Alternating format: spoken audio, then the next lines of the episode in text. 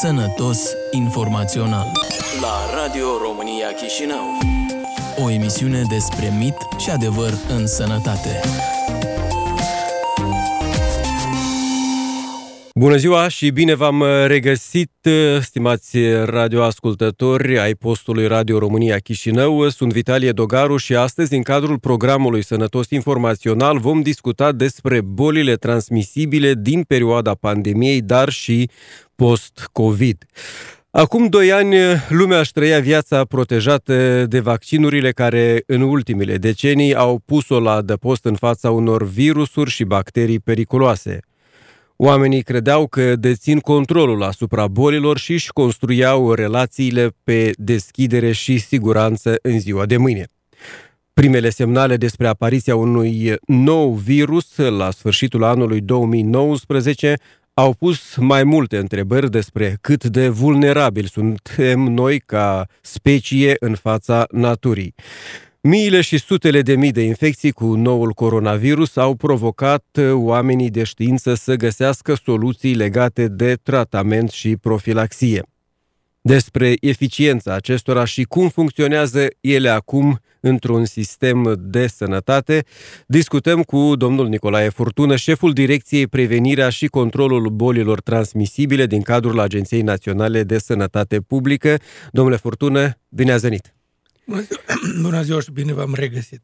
Spuneți-ne, vă rog, ne structurăm această emisiune pe mai multe paliere și aș vrea să începem cu o diagnoză dată uh, societății despre situația la capitolul uh, bolilor transmisibile, uh, altfel vorbind în termeni mai medicali, care este situația epidemiologică de astăzi din Republica Moldova. Dacă vorbim la general, avem o situație epidemiologică care reflectă media multianuală. Această situație a fost inițial perturbată pe perioada pandemiei COVID-19, în sensul că multe boli infecțioase s-au redus din intensitate și a căror incidență a descrescut. Atât dacă luăm un exemplu, bolile de reici acute au descrescut dramatic, și este justificat aceasta prin faptul că au fost interzise nunțele, cumetriile, diverse petreceri, diverse reuniuni. Evident, nu sunt petreceri, nu sunt bucate, nu sunt infecții și intoxicații alimentare. V-am răspuns la, la întrebare legată de bolile de rece acute. Un alt grup de, de infecții care a înregistrat scădere au fost virozele respiratorii, și nu doar acute, dar, zicem, varicela, alte viroze respiratorii, care, datorită faptului că am purtat mască, datorită faptului că am respectat distanța, datorită faptului că, într-un sfârșit, datorită COVID-ului, ne-am învățat să ne spălăm pe mâini. Deci aceste maladii au descrescut. În 10 luni curent revenim la o normalitate, dacă mi se permite acest termen, când uh, multe boli transmisibile au revenit în albia lor și se înregistrează așa cum înregistram până la pandemie. În istoria sovietică facem referință la anul 1913, noi o să facem referință până și după pandemie. Deci au revenit la indicatorii de până la pandemie. Anul ăsta chiar înregistrăm o creștere a tuturor grupelor de boli de reici acute, cu excepția și ghelozelor. Înregistrăm creștere la varicelă, înregistrăm creștere la tuberculoză. Eu vorbesc per global pe Republica Moldova. Uh, majoritatea, în majoritatea bolilor infecțioase înregistrăm creștere. Uh, în același timp, noi ne bucurăm și cu mândrie remarcăm faptul că încă în Republica Moldova se află sub control maladiile imunodirijabile, deci noi nu înregistrăm difterii, noi nu înregistrăm rujeolă, nu înregistrăm de rubeolă, poliomielită, alte maladii imunodirijabile, la indicatori scăzuți înregistrăm cazurile de tus convulsivă și oreion. Din nefericire am înregistrat un caz de tetanus, maladie pe care nu, nu am avut-o mai mulți ani de zile. Și iată, după mulți ani și după ce noi am zis că datorită imunizărilor nu înregistrăm cazuri de tetanus, nu pot să nu remarc acest lucru. Avem la Comrat un caz, anul curent, luna curentă mai bine zis, bărbat care și-au, în rezultatul unei traume pe care le-a primit în gospodărie, uh, și-a refuzat să primească o doză de vaccin cu component tetanic, care e utilizat la profilaxie urgentă a acestei maladii, a refuzat să o primească, dânsul nu avea administrat acest vaccin pe o perioadă mai mare de 12 ani, din nefericirea lui și nu doar a lui, a și celor apropiați, s-a îmbolnăvit și toată luna uh, noiembrie s-a aflat pe patul de spital în terapie intensivă uh, pentru a, a, a strata de această maladie.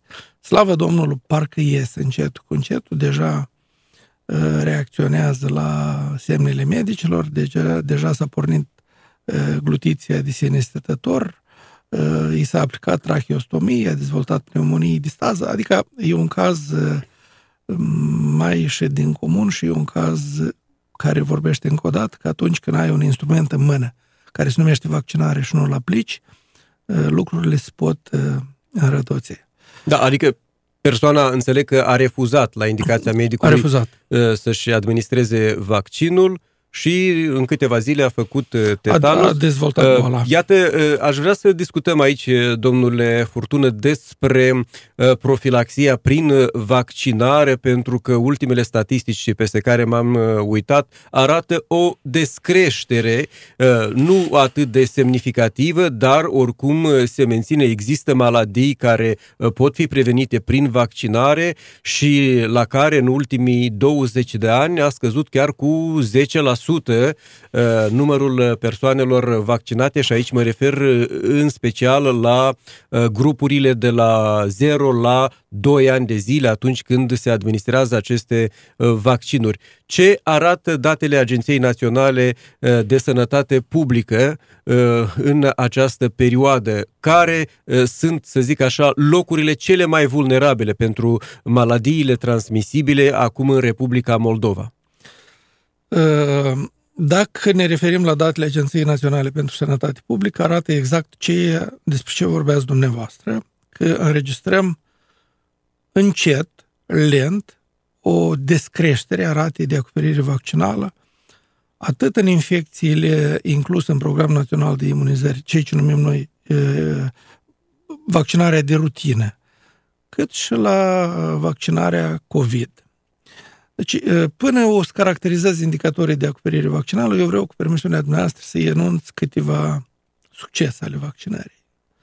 Datorită programului de imunizări din țara aceasta, noi anual prevenim cam 43.000 de cazuri de îmbolnăvire per total. Și asta se referă suma pentru toate infecțiile imunoderijabile.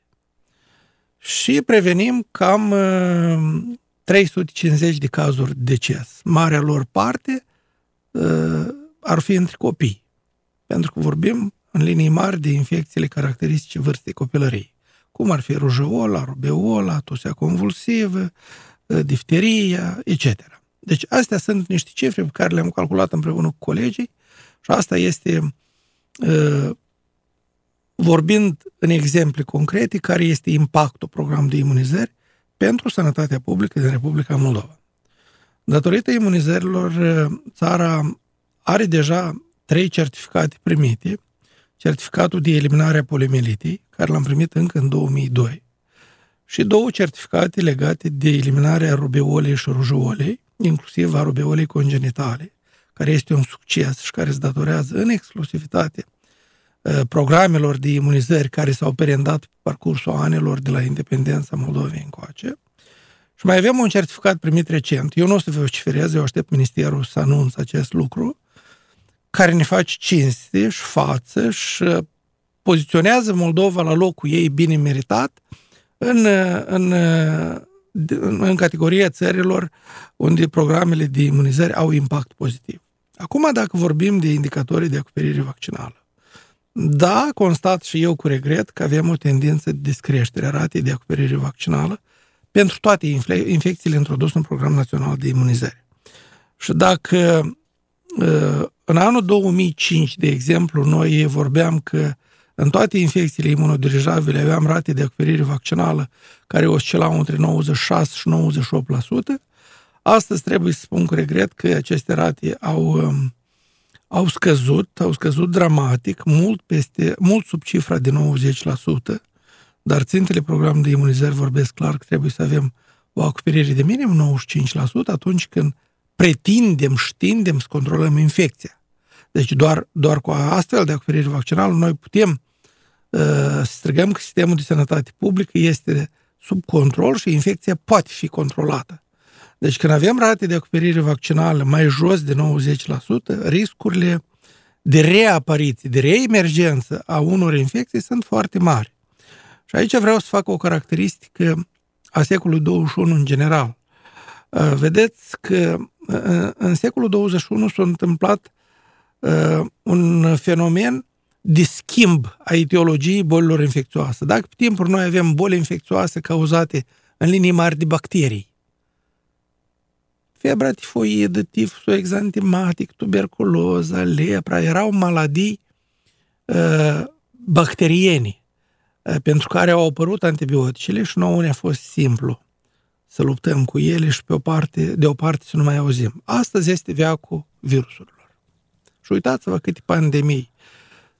SARS-ul, SARS-CoV-2, MERS, Ebola, uh, rujuol, uh, variola maimuței, hepatita B, infecția HIV. Deci este o, o, o epocă, o eră a maladiilor virale pentru care nu avem tratament specific și pentru o bună parte din care nu avem vaccinare.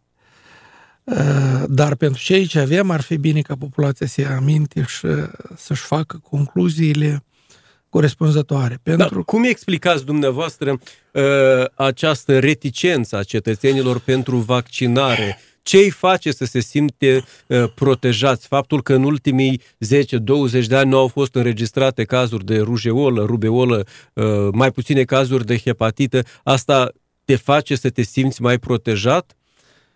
Uh, vedeți cum se întâmplă? Uh, vaccinarea a devenit într-un timp victima propriului succes. Uh, astăzi mamele nu cunosc ce înseamnă polio. Și asta e partea bună. Uh, pe de altă parte, lipsa unor infecții uh, le face pe mame să creadă că, că nu e nevoie să te vaccinezi dacă nu e poliomelită. Dar noi nu avem poliomelită doar datorită faptului că vaccinăm. Deci este un joc de cuvinte pentru care îmi cer scuze, dar asta e realitatea. Mamele nu știu ce înseamnă rujeolă, rubeolă, difterie. De ce nu știu? Pentru că ultimii ani nu le întâlnim. De ce nu le întâlnim? Pentru că vaccinăm și ne protejăm. Și atât succesul ăsta de eliminare a unor bori uh, uh, joacă festa în, în concept, în viziune, în abordarea problemei, că nu este. Mulți cred, sunt niște mituri pe care noi des le vociferăm în cadrul uh, întâlnirilor pe care le avem, miturile legate de lipsa bolilor. Nu nu sunt boli pentru că este igienă, dar nu are igiena cu rujolul absolut nimic. Este o maladie uh, cu o contagiozitate foarte pronunțată. Este o maladie care se transmite foarte ușor de la persoana bolnavă la cei nevaccinați în deosebi. Și uh, iată, această uh, situație legată pe de o parte de lipsa vaccin, uh, infecțiilor, pe de alta de conceptul mamelor, ne aduce în albia când avem o tendință de descreștere ratei de acoperire vaccinală. Plus, importanța rețelelor de socializare, pentru că rețelele de socializare apar niște lucruri de care te crucești să spui mâinile în cap legate de vaccinare, cu fel de fel de, de uh, dovezi false, cu fel de fel de surse de inspirație care nu au nimic cu sursele oficiale și cu sursele credibile de inspirație pentru, pentru domeniul imunizărilor. Importanța politicului. De multe ori și noi în pandemie ne-am convins ce înseamnă influența politicului în vaccinare. Și a fost ca un coșmar pentru profesioniști lucrul ăsta. Importanța presiei în a aborda lucrurile. Dumneavoastră m-ați invitat după o perioadă lungă de timp când n-am fost eu pe la televiziune să abordăm problema imunizărilor. Este o problemă seacă pentru jurnaliști. Pentru că e mai simplu să relatezi o problemă cu mult suferință, mă iertați, cu sânge sau diaree, atunci presa este mai atractivă pentru specialiști și mai interesată, nu știu de ce. Subiectul legat de vaccinare este un subiect sect și eu conștientizez lucrul ăsta, în același timp el trebuie promovat pe larg. Da, așa cum a spus și dumneavoastră, vaccinarea a ajuns victima propriului succes în situația exact. când ea a reușit să îmbunătățească uh, lumea, uh, să o facă mai uh, sigură, mai sănătoasă și toți consideră că acesta este un bun de la Dumnezeu sau care îl merită fără să mai depună un efort. Iată că uh, pandemia a demonstrat viceversa, oamenii rămân tot timpul la fel de vulnerabili pentru că situația se schimbă de la zi la zi. Uh, uh, probabil că, așa spuneați și dumneavoastră ceva mai sus, domnule Nicolae Fortună, secolul al XXI-lea va fi un secol al virusurilor pentru că înțelegem că odată cu schimbarea condițiilor climatice, odată cu uh, pătrunderea oamenilor în uh, habitatul mai multor mamifere, uh, vor, uh, se vor produce aceste transferuri de virusuri de la animale, unele virusuri datorită încălzirii globale vor reapărea în circulație și va trebui să găsim uh, soluții. Soluții au fost găsite și pentru COVID, savanții au lucrat în termen record și au identificat acest vaccin. Aș vrea să ne referim acum pe fundalul acestei siguranțe în ziua de mâine pe care o dau vaccinurile și oamenii se cred protejați afectați, cum au reacționat și uh, ce atitudine au luat față de uh, vaccinurile uh, anti-COVID. Cum stăm la acest capitol, cum durează și cum, să zic, are loc vaccinarea acum anticovid pe o, într-o perioadă când, iată, toată lumea s-a relaxat și se pare că virusul s-a retras. Este un fenomen pe care eu nu prea îl înțeleg și dacă dumneavoastră o să vă orientați mai, mai bine în spațiu decât mine, am să vă rog să mă ajutați. Noi avem o societate interesantă din punctul meu de vedere.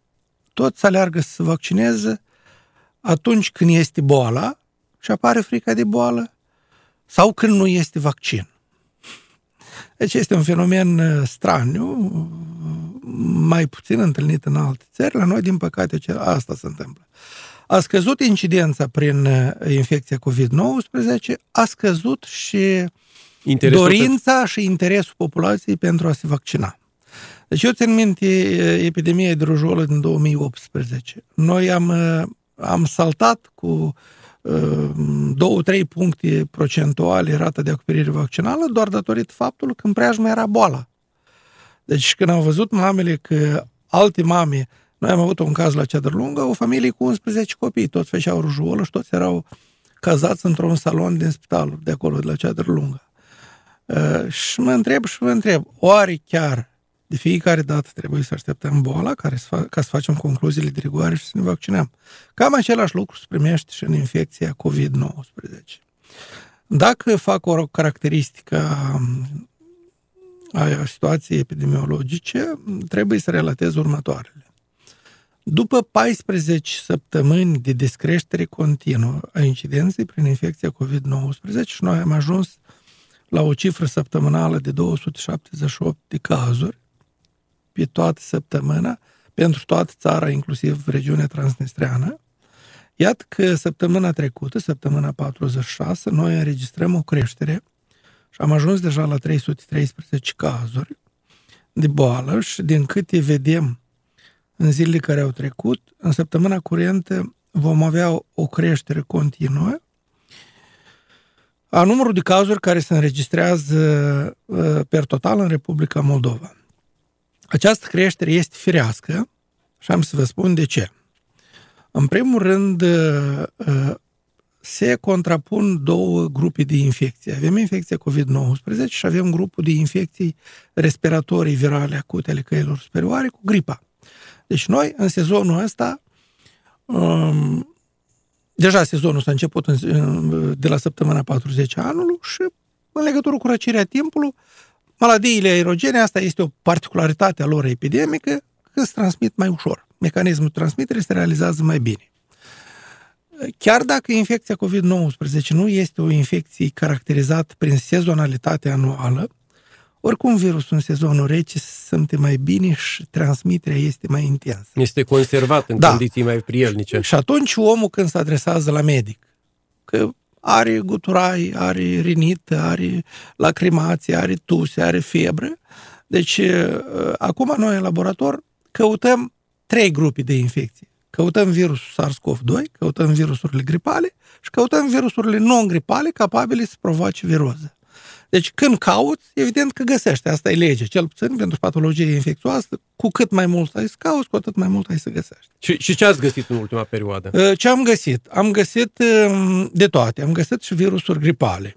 Și circulă toate, vreau să vă zic. Circulă și virusul gripal, cel fost pandemic H1N1, circulă și virusul gripal sezonier H3N2, circulă și virusurile gripale de tipul B, circulă și virusurile SARS-CoV-2 și circulă și virusurile non-gripale, cum ar fi rinovirusurile, virusul sistem respirator, adenovirusurile și alte virusuri care provoacă uh, boli respiratorii acute.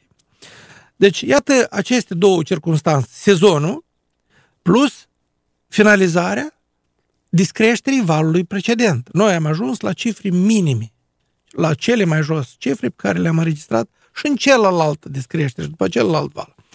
De aceea, noi, începând cu săptămâna trecută, probabil că vorbim despre creștere și până la anul nou, bănuiesc eu, o să avem un nou val. Deci valul trecut, cel mai mult în săptămâna, în prima săptămână din luna a 8 am avut uh, peste 10.000 de cazuri înregistrate. Iar soluția poate să fie vaccinarea. Dumneavoastră vorbiți despre un melanj de virusuri, un amestec de virusuri exact. care este prezent acum în, uh, să zic așa, în atmosferă. Uh, întrebarea, din cele 200 de mii de uh, vaccinuri gripale, câte au fost administrate, care a fost interesul și după aia o să vorbim, domnule Furtună, și despre numărul de vaccinație COVID și care este interesul astăzi pentru aceste vaccinuri?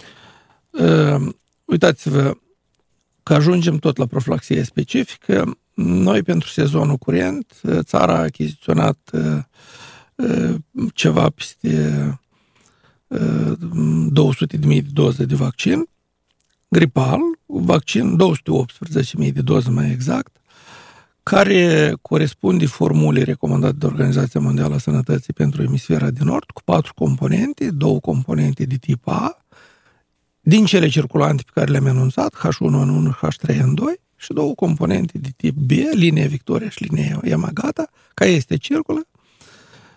Și vreau să vă zic că la ziua de astăzi mai deja jumătate din stocul pe care noi l-am achiziționat este utilizat.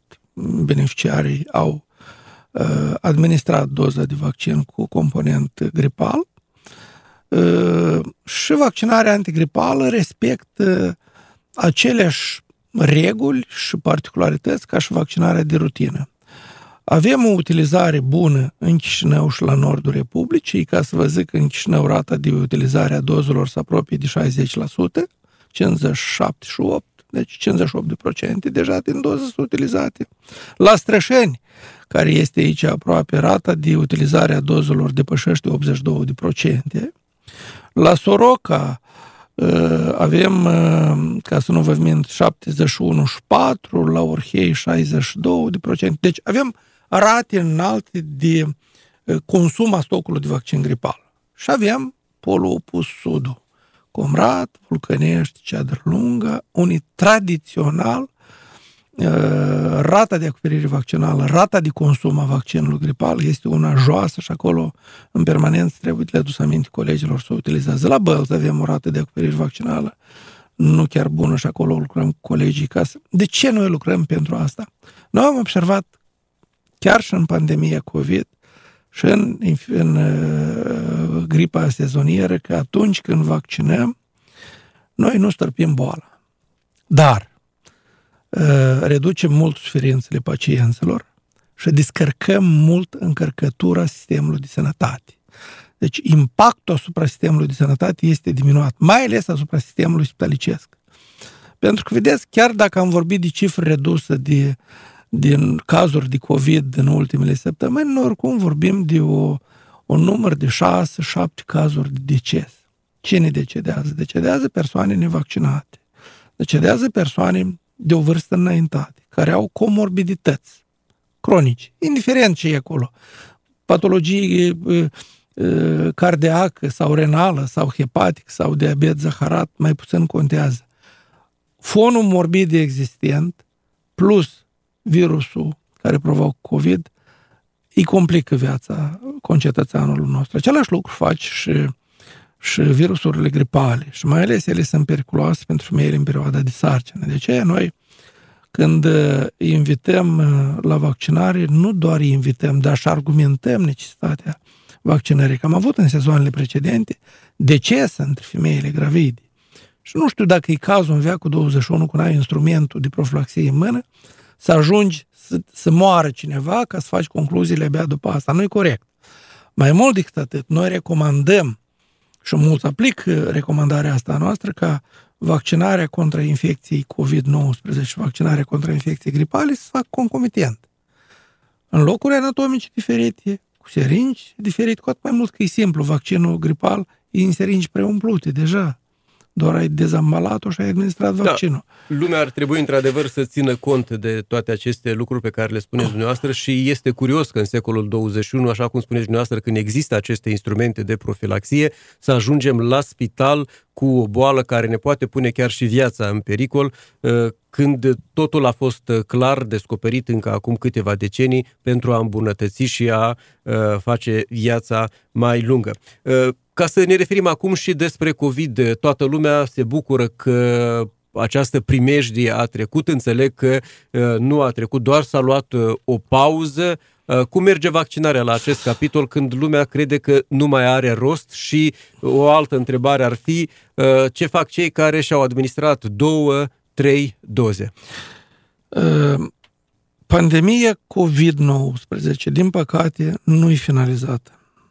Zic cu regret acest lucru și dacă noi ultima săptămână, săptămâna 46, am înregistrat o incidență de 8 cazuri la 100.000 de, de populație, vreau să vă zic că, de exemplu, în Franța, incidența a constituit 338 de cazuri la 100 de mii de populație. Și aici vorbim și despre o rată de acoperire cu vaccinuri mult mai mare decât și aici vorbim Moldova. despre o rată de acoperire vaccinală înaltă.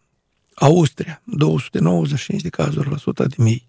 Slovenia, 257. Italia, 217. Adică, deja valul, pentru că așa și am mers din totdeauna. Ei au mers cam cu două săptămâni mai înainte, au anticipat lucrurile decât Republica Moldova. Același lucru ne așteaptă și pe noi. Dacă am înregistrat creștere săptămâna trecută, vom avea și asta și de acum încolo o să creștem în numărul de cazuri și în incidență. Deci situația se poate înrăutăți către sărbătorile situația de iarnă. cu siguranță se va înrăutăți. Unii mai pui că către sărbătorile de Crăciun, sărbătorile de iarnă, au să revină acasă mulți conaționali de noștri. Unii se, cei mai mulți? În Italia. În Italia am zis că e pe poziția a patra din regiunea europeană, cu o incidență de circa 220 de cazuri la 100.000 de populație. Vin din Italia, vin din Germania, vin din Austria, vin din Franța. De acolo de unde este înregistrată incidență înaltă. Una. Doi, noi avem cazurile noastre autohtone, noi avem transmitere comunitară locală, nu, nu neapărat să avem import masiv acum de, de cazuri de boală, pentru că noi avem boala noastră. Uh, trei, fenomenul legat de migrația populației. Eu acum sunt la dumneavoastră în studio, dar până în seară ajung în Istanbul sau în Frankfurt, pentru că posibilitățile de astăzi de a migra sunt enorm de mari.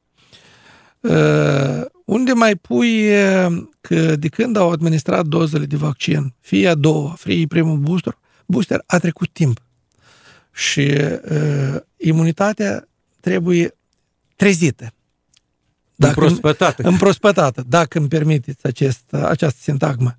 Și uh, noi, cei din Agenția Națională pentru Sănătate Publică, am propus populației că dacă au trecut deja, sunt oameni care uh, la care a trecut un an de zile de la administrarea ultimii dozi, 8 uh, luni de zile, să meargă la medicul de familie, să înscrie, să primească consultația de rigoare și să-i fie administrată.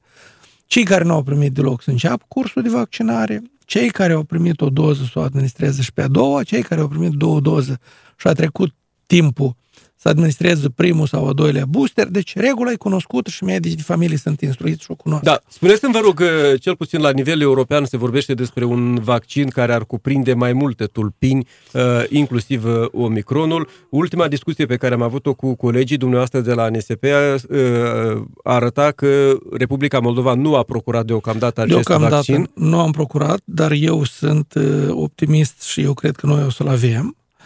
Dar eu vreau să vă zic și vaccinurile disponibile, de ce le au protecții. Deci vaccinurile, încă o dată mă repet, ca să nu mi se aducă acuzații, vaccinurile anti-COVID nu protejează 100% de boală.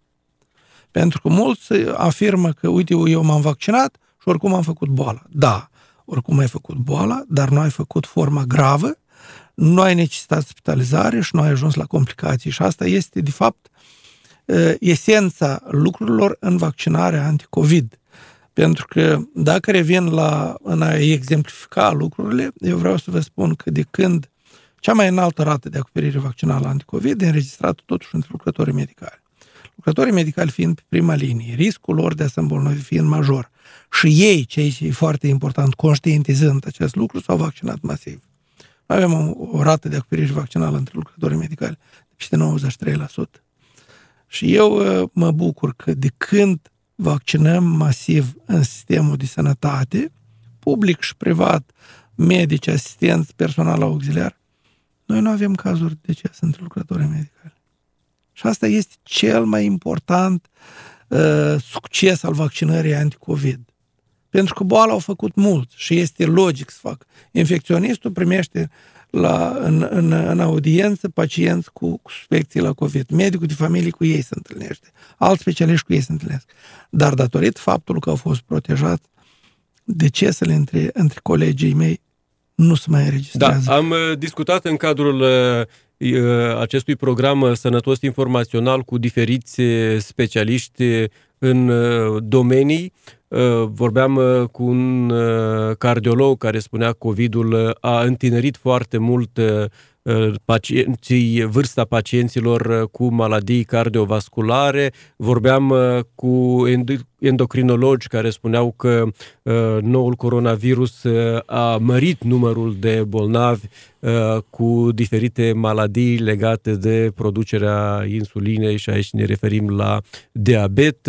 Am vorbit cu neurologi care au arătat că a crescut numărul pacienților cu uh, diferite uh, probleme legate de sistemul neurologic, uh, inclusiv cu accidente vasculare uh, cerebrale. Acum, pentru că sunteți aici în uh, studio, domnule Nicolae Fortună, în calitate de șef al Direcției Prevenirea și Controlul Bolilor Transmisibile, aș vrea să vă referiți cum stăm la capitolul, să zicem, tuberculoză, care sunt efectele, pentru că inițial COVID-ul era și o boală mai mult respiratorie, după care s-a demonstrat că ea afectează diferite organe.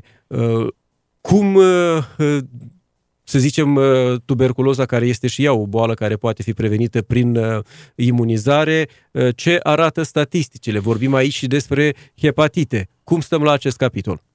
Eu am făcut niște relatări la începutul emisiunii, dar o să mă repet.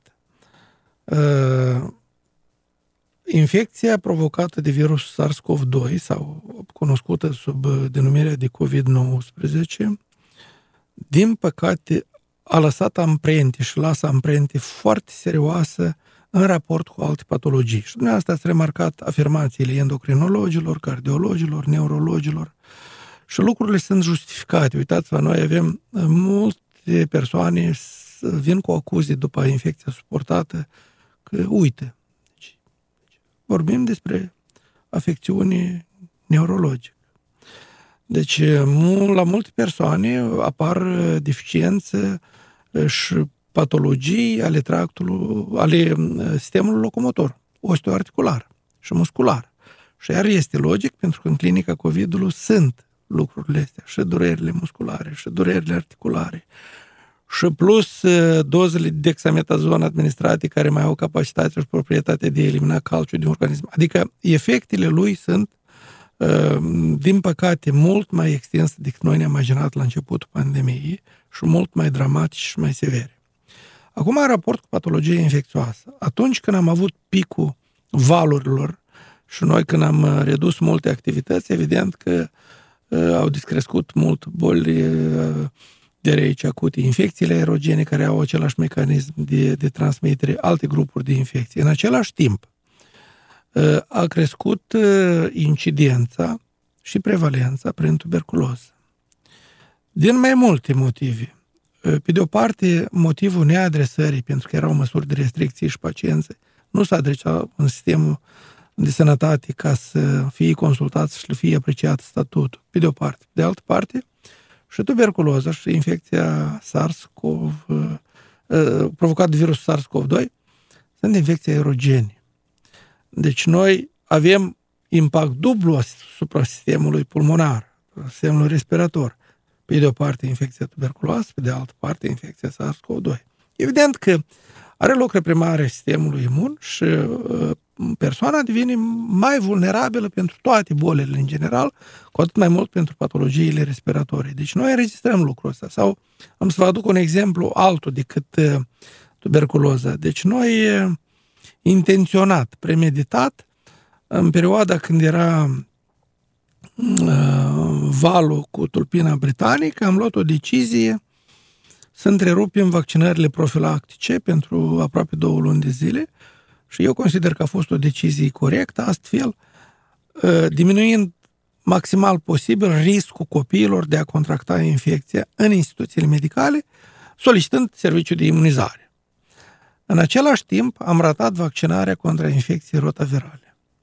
Pentru că și infecția rotavirală este o maladie Ă, pentru care vaccinarea e dependentă de vârstă și e limitată de vârstă. Deci doza întâi, de exemplu, poate fi administrată de la vârsta de două luni până la vârsta de trei luni jumătate. Doza a doi poate fi administrată maximum până la șapte luni, de la patru la șapte luni. Mai departe, noi vaccinarea contra acestei infecții nu mai facem, pentru că există riscul să, să apară complicații după vaccinare dacă depășim vârsta de șapte luni. Mm. Și atât ratând vaccinarea în legătură cu pandemia COVID, noi am permis ca infecția rotavirală să ridici capul. Și eu am aici niște diagrame foarte frumoase, nu știu, uh, când incidența s-a, s-a ridicat și noi acum o să avem creștere a incidenței prin infecția rotavirală și o să avem în continuare până și după anul nou. De ce? Pentru că n-am aplicat mecanismul de profilaxie specific. Uh, nu l-am aplicat datorită pandemiei. Și dacă pentru celelalte infecții noi putem relua vaccinarea, avem două infecții care sunt, sunt limitate de vârstă. Mă refer la infecția rotavirală și la infecția la componentul pertusis. De la patru ani, noi componentul pertusis copiilor nu mai administrăm, administrăm vaccin doar cu component difterotetanic. Și atât lucrurile astea, sigur că au influențat și uh, evoluția epidemică prin prin practic marea majoritate a bolilor contagioase. Marea majoritate. Sau dacă luăm varicela. Uh, iată, pe fundalul uh, pandemiei COVID-19, noi am înregistrat niște cazuri foarte mm, grave, uh, cu o severitate pronunțată în aspect clinic, a unor copii bolnavi, inclusiv cu encefalite post-variceloasă, și până la urmă, specialiștii consideră că asta e influența uh, virusului SARS-CoV-2 asupra uh, proceselor epidemice prin alte maladii infecțioase din Republica Moldova. Da, probabil că dacă mai avem un minut, aș vrea să vă referiți și la uh, pneumonii, pentru că intrăm în perioada uh, când acestea se uh, acutizează, la ce ar trebui să fie atenți părinții? Uh, părinții trebuie să fie atenți la câteva lucruri în genere, atunci când apar semne de boală la copil, părintele nu trebuie să deschidă Google, pentru că doctorul Google e unul din cei mai necărturari doctori. Părinții nu trebuie să facă trimiteri la rețelele de socializare și să conducă de cei ce au aplicat o altă mamă care are copil de vârstă similară și care au folosit nu știu care preparat. De fiecare dată, părintele trebuie să se adreseze medicului de familie pentru a concretiza diagnosticul și pentru a indica tratament în caz de necesitate, pe de o parte. De altă parte, când vorbim de pneumonii, și iar vreau să revin la vaccinare, noi avem profilaxia pneumoniilor prin vaccinare. Noi avem vaccinarea cu, contra infecției pneumococi. Iar 80% din toate pneumoniile sunt provocate de pneumococ. Noi avem vaccinarea contra infecții provocate de hemofilus influenza de tipul B, care poate complica cu pneumonie. Noi avem vaccinarea contra difteriei și rujuolei, niște infecții care, ca și complicații, pot provoca pneumonie și dacă ne vaccinăm, automat prindem și, și iepurile legate de, de... Noi avem vaccinarea contra infecției gripale și este indicat și copiilor de la șase luni și este indicat și femeilor gravide și celor care alăptează. De ce? Pentru că impactul bolii este mult mai dramatic și mult mai sever decât uh, niște reacții de scurtă durată pe care le-ar putea cauza vaccinul. De aceea, uh, uh, desprind două activități, adresarea precoce și vaccinarea. Da, vă mulțumesc foarte mult, domnule Furtună, pentru aceste explicații pe marginea situației epidemiologice din țară, mai ales pe fundalul uh, post-COVID. De fapt, vorbim, ne place nouă să vorbim despre post-COVID. În realitate, uh, cum a spus și dumneavoastră, pandemia continuă, atât doar că și-a schimbat uh, strategia. Urmează să vedem ce surprize ne va aduce prin această îmbinare cu alte virusuri care vor fi mai frecvente în perioada rece a anului. Important este să luăm decizii la timp și să ne găsească toate aceste provocări uh, pregătiți, adică imunizați. Uh, radioascultătorilor le aduc aminte că în studio a fost șeful Direcției Prevenirea și Controlul Bolilor Transmisibile din cadrul Agenției Naționale de Sănătate Publică, domnul Nicolae Furtună. Rămâniți alături de uh, Radio România Chișinău. Sunt Vitalie Dogaru și vă doresc audiție plăcută în continuare. Sănătos informațional la Radio România Chișinău. Împreună combatem miturile din sănătate. Acest proiect este finanțat de Ambasada Statelor Unite ale Americii în Republica Moldova. Opiniile exprimate aparțin autorului și nu corespund neapărat celor ale Ambasadei SUA.